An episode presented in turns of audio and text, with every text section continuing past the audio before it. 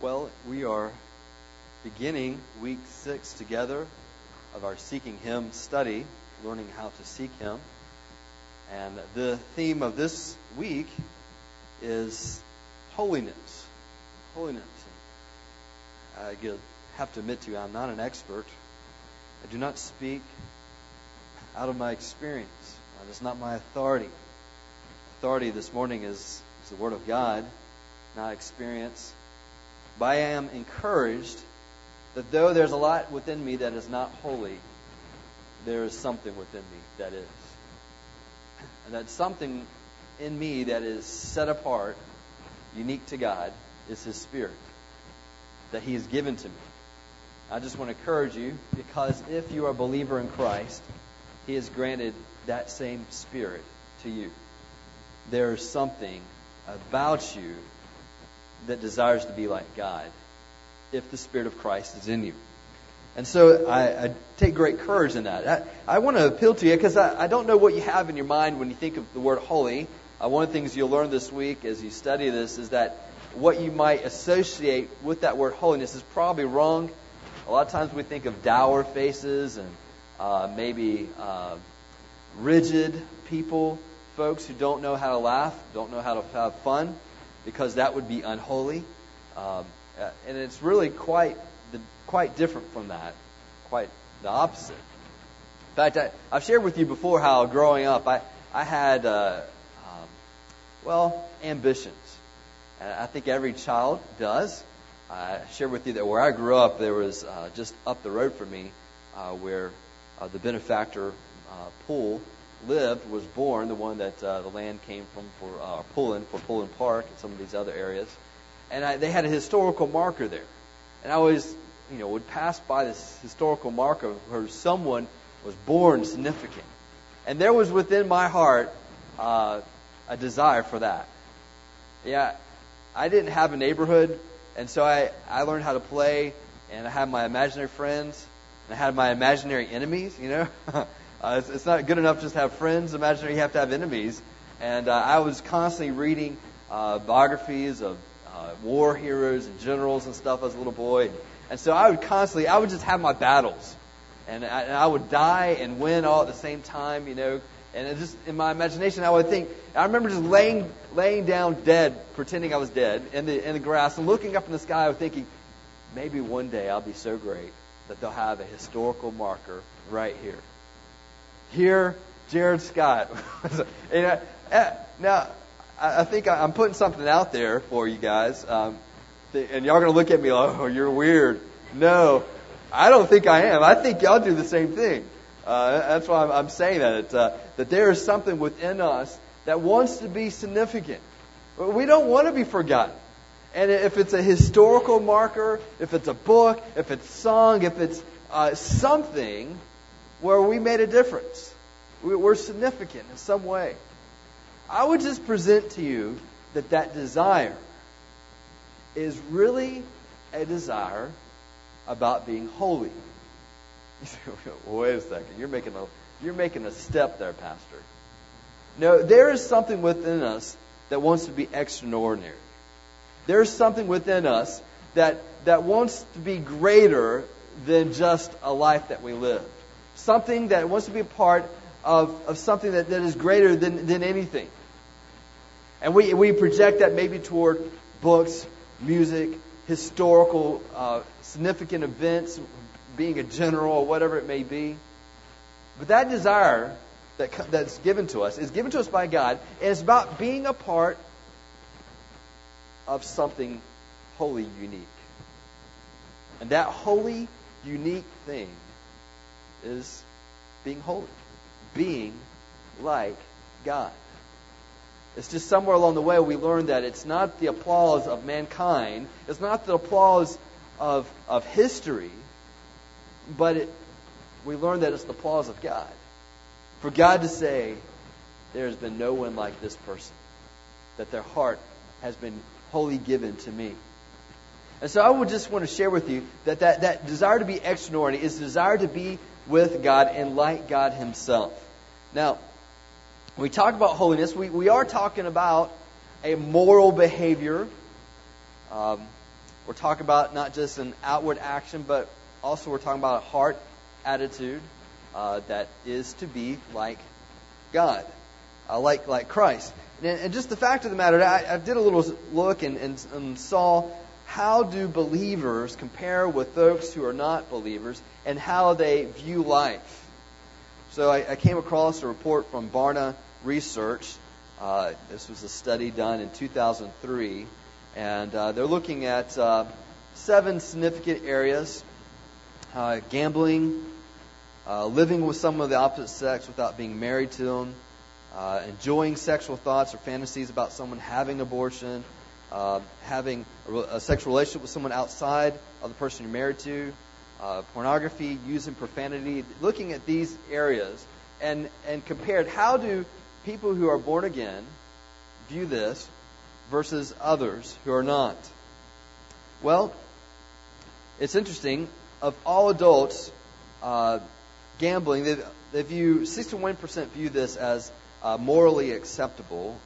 Born again, those who claim that title, born again, view morally acceptable gambling. 45% of them.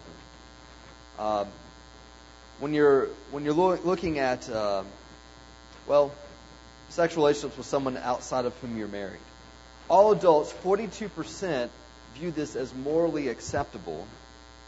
Born again, titled, self-titled folks, 35% of them believe that this was morally acceptable. Uh, pornography. 38% of all adults viewed this as morally acceptable. Born again, 28% viewed this as morally acceptable. It, it's, it's interesting that the difference is not that much between those who are just out there and, and they don't claim any kind of born again title and those who do. And what's fascinating, one of the uh, the trends they found is that the greater difference was in age. That those youngers saw much of these behaviors a lot more morally acceptable than those who maybe were baby boomers or, or the elders. In fact, let me just share this with you. Uh, the Mosaics, these are the folks who were about, um, they're probably maybe 23 right now, 23, 24. Uh, and the busters, those who are uh, a little bit older, my age, uh, they viewed a lot of these behaviors, they deemed the behavior morally acceptable. Baby boomers, ages 39 through 57, were less likely to buy into each behavior, and elders, those who were about, about 60 or older, emerged as people least likely to embrace the behavior. And so it's interesting, you find a, a um, well, being less and less hostile, if you will, uh, to these these moral uh, behaviors. Now, I've, I've shared with you the negative aspect. Being holy is not just uh, refusing some behaviors, but it's much more about embracing others of of what is right, of what is love, what is just, what is kind. And so it's a, it's a they come hand in hand. But I just want to share with you that uh, that this, the way the people think around us, is vastly different from how God wants us to think. And so, and to get this across, I wanted you to turn in your Bibles to 1 Peter chapter 1, verse 13 through 16. 1 Peter chapter 1, verse 13 through 16, that, that really kind of puts into place what God is, is, is saying that He wants us to be in the contrast to others. But I just want you to keep in mind that, that, that backdrop of what holiness is, uh, of what who God is. That as beautiful as something you might see here on this earth, be it a scene of nature, be it a person, you think that that's beautiful, or he's beautiful, or she's beautiful. God is much more beautiful. When you see something wholly right in this world, God is much more right. When you see someone who shows much love, much compassion, love, mercy, much mercy, God is much more than that. And so I just want to share with you that what you see around uh, is pales in comparison to who God is. And so, with this thought in mind, let's let's read verse uh, 13, chapter 1, and let's read verses 13 through 16. In honor of this passage, let's stand as we read it together.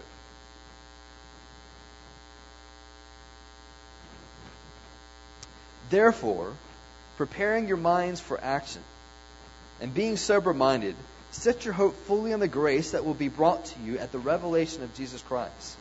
As obedient children, do not be conformed to the passions of your former ignorance. But as he who called you is holy, so also be holy in all your conduct. Since it is written, You shall be holy, for I am holy. You may be seated.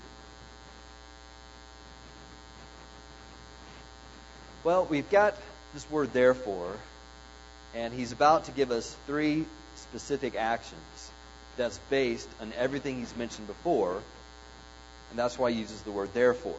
And so let me just give you a little summary. I encourage you to read this chapter, uh, but if you were just to read verses 1 through 12, let me just share with you some things that God uh, has done according to Peter who wrote this. Verse 1 God has chosen you.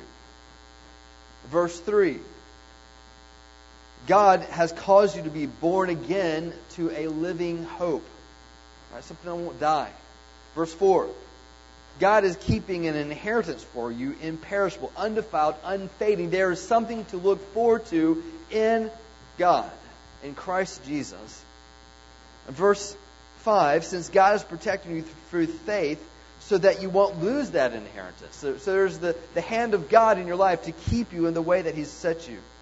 Verse 6 and 7 God is refining your faith by fire so that it will receive praise and glory and honor. He is very much interested in how you trust Him. He wants you to, to grow in that. Verse 8 Since you're swimming with the strokes of love and faith and joy in Christ, in verse 10 and 13, since prophets and angels are, are longing, are on their tiptoes to see what God is done or doing through His grace in your life. Since he's, you've got all these things, verse 13, he gives the first command. And that is simply set your hope fully on the grace that's been brought to you, that revelation of Jesus Christ. The first command, in view of all these things, he says, set your hope. But he tells you a couple ways to do that. Notice how this, this is phrased. He says, preparing your minds for action and being sober minded. Now, these aren't the actions he wants us to do. He wants these are the participles. These are the qualities that we're that we're going to be doing as we do the action. What's the action? Set your hope. So set your hope, having your minds prepared, being sober minded. All right. Now, what is it, the image here? Well, the, the image that Peter is bringing up, the, the language that he's, he's using, some of your translations might say something like girding up girding up, like girding up your loins, and, and we just don't use those words anymore. We don't use the word loins, you know, unless we're eating something. Uh, but what that was is is uh, in that day and time, uh, they would have long flowing garments. The men and women both would would do that, and if they wanted to run, they would have to take the bottoms of the garments that float around their their feet and stick them into their their belts so that they were free to run. Instead, they were girding up the loins so that they could run. And so what he's saying is mentally, I want you to be girded up and I want you to be sober, right? That word sober, he says the opposite of, the, of that is drunk. You're, you're not alert. I mean, you, you've deadened your senses to a few things. You're, you're mentally incapacitated. And so he says, don't be mentally incapacitated. I want you to be alert. I want you to be ready. I want you to be sensitive to what? Well, to your hope. Your hope, set it fully hopefully, uh, fully hope on this, fix it on this, on the grace that's been brought to you at the revelation of Jesus Christ. Be sensitive to the grace of God. Have your hope set on. Don't get distracted. Don't get deadened to Christ. Now, we learned last week, we, we, last week we were focusing on the grace. The, the grace of God, and that the grace of God is that which empowers us to do what God wants us to do. It changes our heart.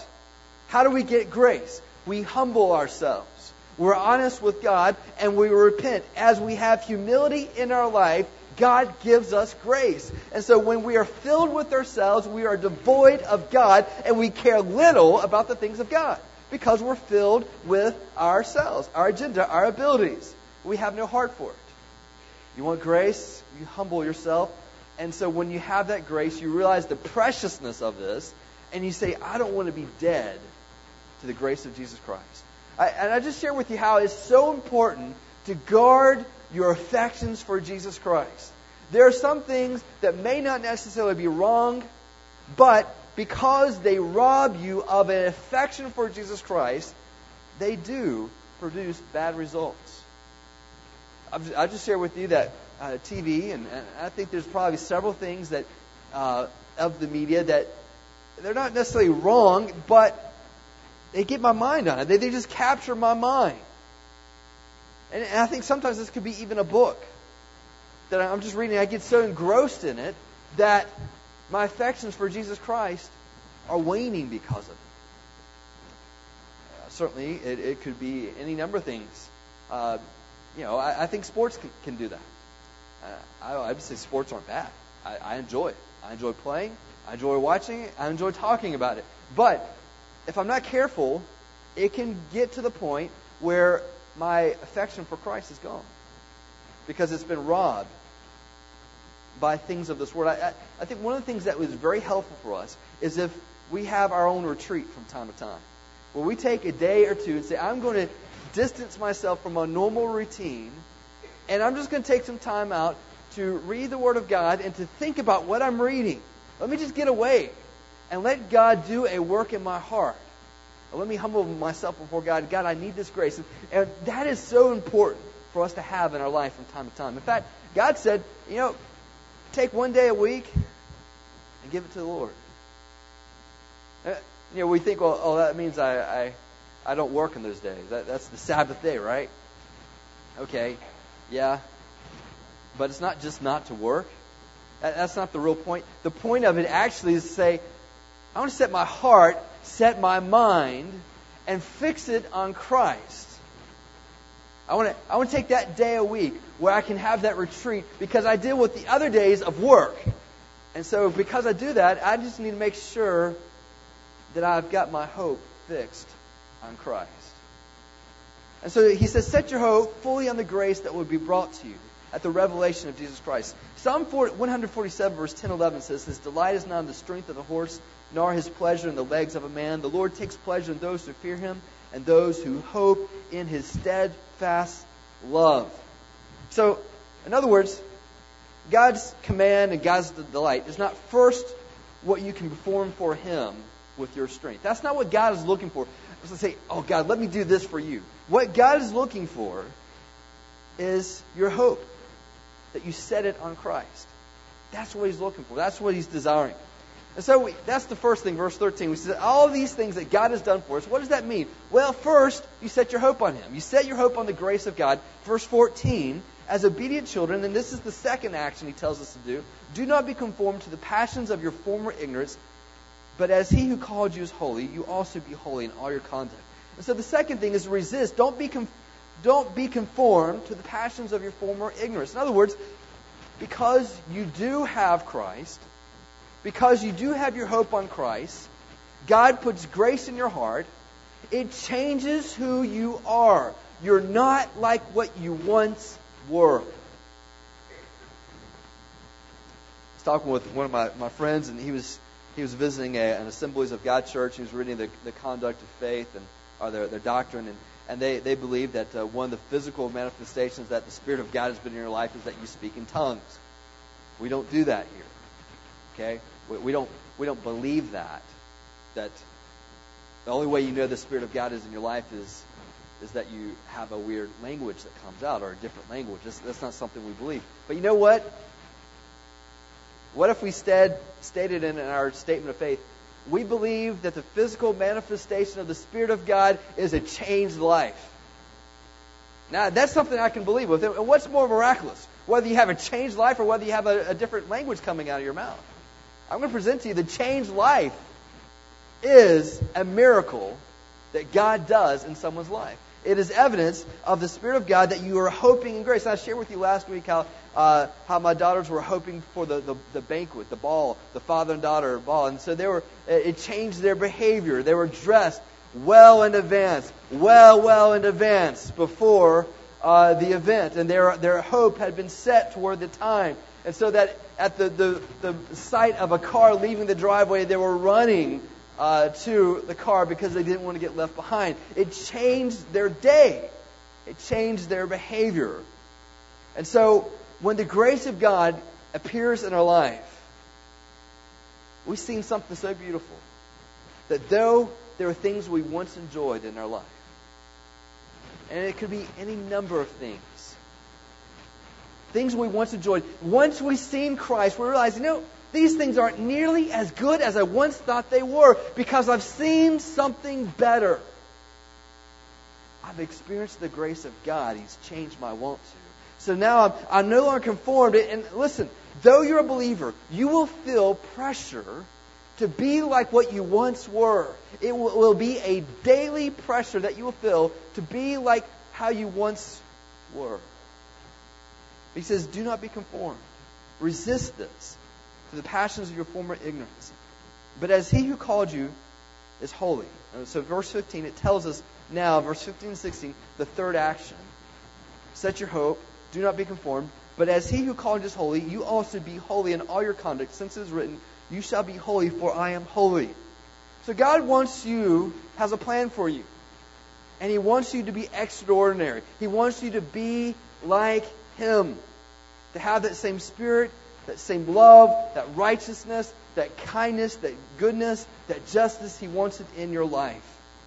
Now, I just want to present to you what the standard is God. be holy as God is holy. Now, here's our problem we're holy compared to others. And we look at others and we think, ah, yeah, I'm, I've got my life in order compared to this guy, compared to this lady. I'm doing well. But God never puts each other as a standard. Interesting, I, I didn't tell you this, but in that um, that Barna research, the majority of the people that interviewed regard themselves as morally upright, regardless of how they viewed behavior. No one, I mean, who wants to say, yeah, I, am immoral. I want to be immoral. Yeah, hey, you want to see immorality? Look, at me. No one really wants that. Everyone wants to be morally good. They're, they're, they desire to be good. Why do they want to be good? Because God made them in His image. And there's something about us that wants to be good in some regard. And so, he says, Don't look at each other. I am your standard. You shall be holy, for I am holy. So, what is holiness anyway? Well, I shared with you a little bit. Uh, John Piper made a statement that God's holiness is rooted in his inability to be defined. He is incomparable in his moral perfection, yet accessible through Christ. And so, this is a little bit about his holiness. And but here's what we learn. He, he's this is a quote in verse 16. He's quoting something out of Leviticus, and you see repeated throughout the Old Testament and in the New Testament that God uses holiness to separate his people. He wants those who compare themselves to God, who are linked with him, to be like him, to be set apart, to be different. So he wants to display his holiness through us. When someone claims the name of God, an individual, a neighbor needs to look at that person and say, they're different. They're different. What, what's the name that we often label ourselves? We are Christians. That's the name that we often identify ourselves. Uh, what does that mean? Someone? Little Christ. Little Christ. Interesting, when it was first termed, it was given by those who were not believers. That, that name, uh, name was given by those to those who were believers. So the unbelievers will call them the believers. Oh, they're just like little Christ. Little Christ that run around. Today, believers call themselves little Christ. What do the unbelievers call us? Hypocrites. Hypocrites. And so, there's a problem there. God said, if you bear my name, you're going to be like me. There's going to be something about you that's different from this world. The problem is that we we shoot for happiness, we shoot for convenience, we shoot for comfort. We don't shoot to be like God. Joe Heisman was given an explanation on media for why um, he was having an affair and was leaving his soon to be his, his soon to be ex wife. He's leaving her, and this is what he said: God wants Joe Heisman to be happy. So with that thought, he thought it was okay to leave the previous wife and find another wife because the first wife wasn't making him happy, and this other lady will make him happy. And God, after all, wants us to be happy, right? What if you really irritated me? You made me life miserable. And I just, bam, right in your face. And you said, Why did you do that? Because it made me happy. If I do that, they would stop, stop bickering with me. And God wants me to be happy. He gave me the strength to do that.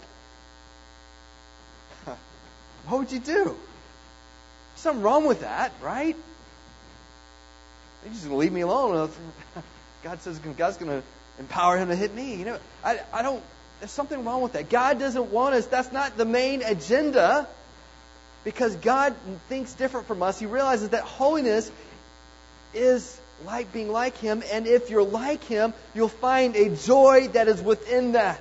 I assure you, folks who are holy, who have their heart set on the heart of God, who have their desires to be like God's, there's a joy there. You ask them, hey, do you really regret this? No. They don't regret having their heart being like, likened unto God.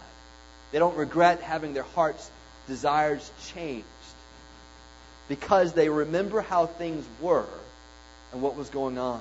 The sad reality is that there's too many people that have been touched by the grace of God and had their heart forgiven, but yet they forsake the ways of Christ and go back to the way things once were. and they do not glorify God by such behavior. They say it's like saying, "I see the things of Christ, and I remember how I once were. I, you know, I don't want Christ. I want how I used to be. Sure, save me from the penalty of my sin, but I don't want you to save me from my sin yet, because I enjoy it too much." There's a problem with that. God uses holiness to separate his people.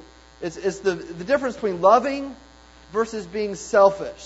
It's the difference between gracious, being gracious and being unkind. It's the difference between forgiving versus being unmerciful. It's the difference between wise and being foolish. It's the difference between giving versus being uh, a hoarder.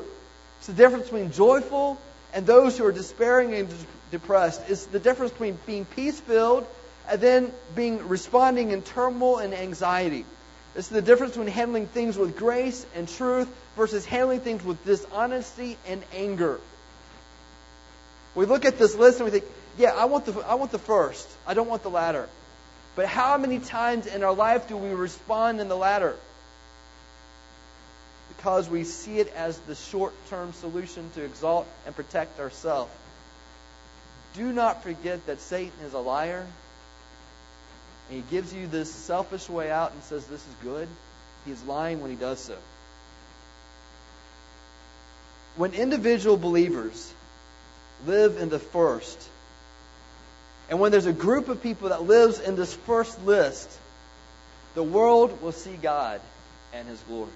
When people visit here and they, they see, you know, I want to see what this community is about. I was talking with a, with a buddy, a fellow today, he's helping me with Taekwondo, and uh, he's uh, a Korean, he, and he's he was asking me. He found out uh, I'm, I'm with the church. He says, um, "So, when do you meet? What do y'all do?" You know, He's, he said, I've, "I've never been in church." But there is a something. There's a desire within them to say, "I want to see what that's about." So when they come and they visit, and they get a taste of of a community of, of watching your interactions, watching what you say to one another, what you say to them, you know what they're looking for?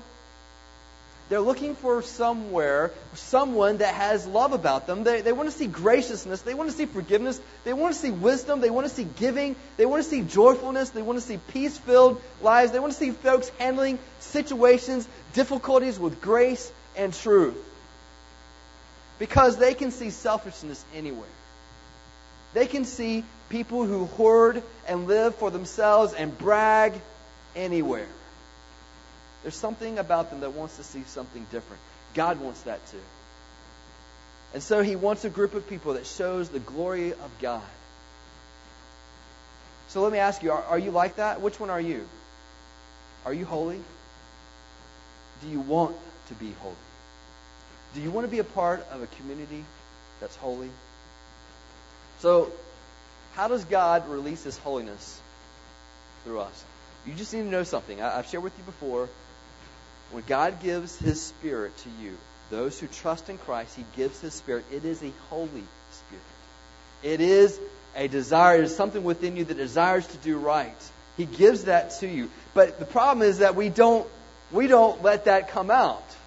We've got an old way about us, and we, have ways of habit. And so God is saying, "Look, I, I, want I want to teach you. I want to train you by your by grace to let the Holy Spirit, the holiness, come out of you, that which is like me." So how does that happen? Well, He teaches them truth, and He gives them a test. We we see that in the Old Testament with the people of God, the Israelites you see tests given. And here's a few tests. He gives them 40 days without Moses. He says, I'm here. And instead, they go into idolatry instead of trusting God. He gives them immoral neighbors, and he says, I want you to be different. But instead of being different, they become like them. He gives them a period of time where there's no food or water. He says, I want you to trust in me that I will provide what you need, but instead they become impatient. Then they get a bad reports from the spies about what the promised land will look like. And instead of trusting God with giving them the strength to, to overcome the enemies, they act in insubordination against God. God will give you tests in your life. What is He testing for? One of the things He's testing for is faith. Faith. You know, some folks see life as a roller coaster. Some folks see life as, as a journey, life as a competition. But we read in Scripture that life is not these things, but life is a test. What is He testing for? He's testing you for trust in Him, for faith in Him. So when bad things happen, when good things happen, understand God is using it as a test. In Hebrews chapter 12, verse 10 11, the Bible says he disciplines us for our good that we may share his holiness. For the moment, all discipline seems painful rather than pleasant, but later it yields the peaceable fruit of righteousness to those who have been trained by it. God will use all kinds of things. He'll use difficult people. God will, you'll learn more about how to live life by being around difficult people. I mean, really, how hard is it to learn to love when all you've got are loving people around you? So what does do? What does God do? God makes sure there's unloving people around you to teach you how to love. To teach you the right trait, He'll put you in the opposite situation. You want to learn peace? Anybody can have peace when, when there's prosperity in their life. So He makes sure there's the opposite of that. There's a little need in your life or maybe a little turmoil in your life, or folks that just kind of get to you in your life. And then he says, All right, we're, we're going to teach you some peace. And situations, right? And so he's using life to teach you and to test you in these things. So here's let me I want to give you a little encouragement though that in these times 1 Corinthians chapter 10 13 tells us a, a beautiful promise that in, in the test that we face that God will put tests in your life that one is common to man Every trial is common to man, according to 1 Corinthians 10, verse 13. Others have gone through this same test and they've succeeded. One of the, one of the temptations we have is have self pity.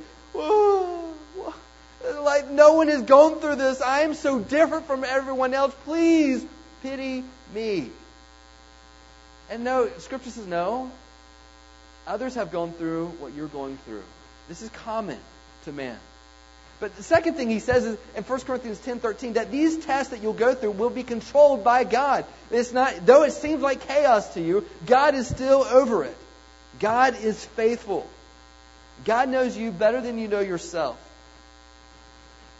So you remember when things get hot, God's got his hand on the thermostat. So what does that mean? Don't be fearful. Don't be fearful. God is still in control. Isaiah 41:10 Fear thou not, for I am with you. Don't be dismayed, for I am your God. I will help you. I will uphold you with my righteous right hand. And then 1 Corinthians 10:13 tells us something else. That these times of testing are conquerable. They can be conquered. He says in, the, in that passage, these will God will provide a way of escape that you may be able to endure it. In other words, by the power of God's Spirit, by His grace, you've got everything you need to pass that test. It can erase doubt. It can erase hopelessness. That's one of the things that you, when you, when things are tough, there's a part of you that asks, "Is this ever going to change? It, am I always going to deal with this?" And you just despair because you don't see any end in sight. What this tells me is that God comes in and says, This too will pass. This too will have an end. And I will give you what you need to endure it until the end. Now, holiness. You just need to know that you're not holy unless there is an intention in your heart to be holy. I mean, do you ever wake up and say, I'm going to be holy today? you go to bed, it's like, woe is me. you know? Uh, but there, there is something that, that is a desire within our heart that says, I want to take this day and I want to be like Christ. Well, we may not use that terminology holy, holy, but we want to approach life to be like Christ. If we wake up in our day and we don't have that that desire in our heart, that intention in our mind, that plan in action, guess what? You will not be more like Christ that day. You will take that day and you will step away from Christ. D.A. Carson said that people do not drift toward holiness. Apart from grace driven effort, people do not gravitate toward godliness, prayer, obedience to Scripture, faith, delight in the Lord. We drift toward compromise and call it tolerance. We drift toward disobedience and call it freedom. We drift toward superstition and call it faith. We cherish the indiscipline of lost self control and call it relaxation. We slouch toward prayerlessness and delude ourselves into thinking we've escaped legalism. We slide toward godlessness and convince ourselves we have been liberated. and that's why we need one another to encourage us in love and to good works for someone to be bold enough in our life to say, I pray that you'll be holy. And will you help me to be holy? Will you help me to be like Christ? Because if we're left in ourselves in little islands of society, we're going to go down this direction.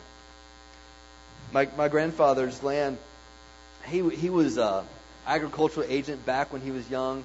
And before that, even as a young boy, he worked on the farm. I mean, that's what he, was, what he was and what he did. And, and that never left him. It, he living in Zebulon, he had a couple, of, I think about four acres of land, and, and and it was just amazing to go over and to to see it because it was it was beautiful. Folks would stop and take pictures of his garden uh, and the various things coming up, and and then there's fruit trees everywhere, and and everything was always pruned and done at the right times. He was grafting things and all all kinds of agricultural projects he was doing.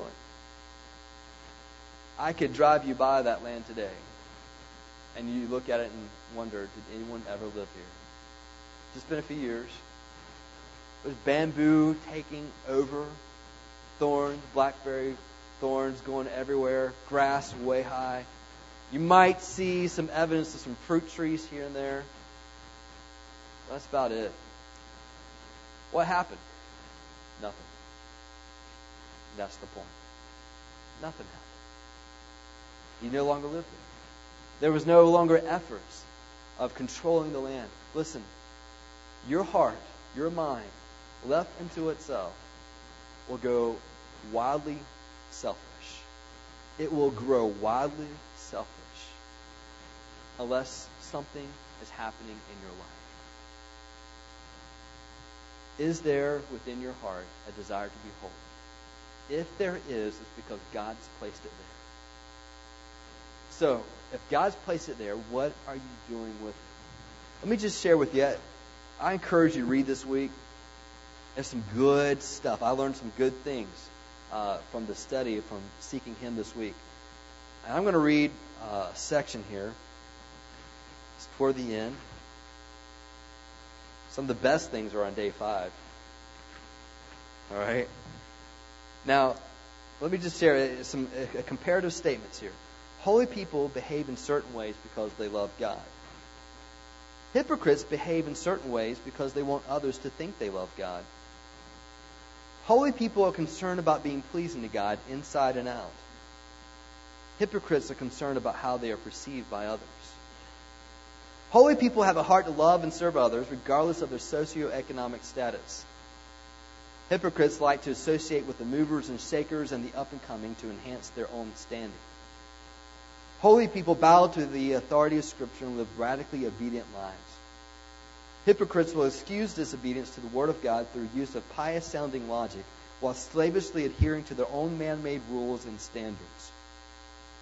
Holy people will give themselves unreservedly to God and are patient with others who are still in the process. Hypocrites expect more from others than they are willing to give them of themselves. Holy people have a humble estimation of themselves before God because God is their standard.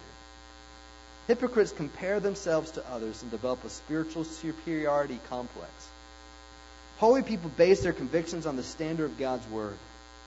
Hypocrites exalt personal preferences and human traditions to a position of equal or greater authority with the Word of God. Holy people are real. Hypocrites pretend to do things they don't to abstain from things they do. They pretend to love things they hate, and they pretend to hate things they love, and they pretend to want things they dread, and they pretend to dread things they want. I pray perhaps maybe in the listing of that you found yourself. Oh my. Perhaps there's more hypocrisy than holiness in my heart. Here's the good news. If you found yourself in that position, you have a, an opportunity like you've not had before to be humble. To be humble. To say, God, I am not what you want me to be. I see it. I admit it. I mourn it. And here's the great news. If you take that opportunity to be, to be humble and honest with yourself, honest to God, and say, God, will you give me the strength to turn, to repent, here's the good news He will. He will give you the change of heart to do that if you're humble. So you can think of all the reasons right now not to be humble, and I'm sure you can think of many, but they're not holy reasons. Not one of them is a holy reason. I invite you to be humble. I invite you to come. I don't want you to sit there because there's too much pride in just sitting there. If you recognize that there is much to do in your heart and there's more hypocrisy than holiness, I invite you to come to this altar and say before God, I am a hypocrite in my heart before you. I need you. I mourn it. Will you forgive me? Give me the grace to change. Let me be like you. I want to turn to you. I invite you to come right now and do that.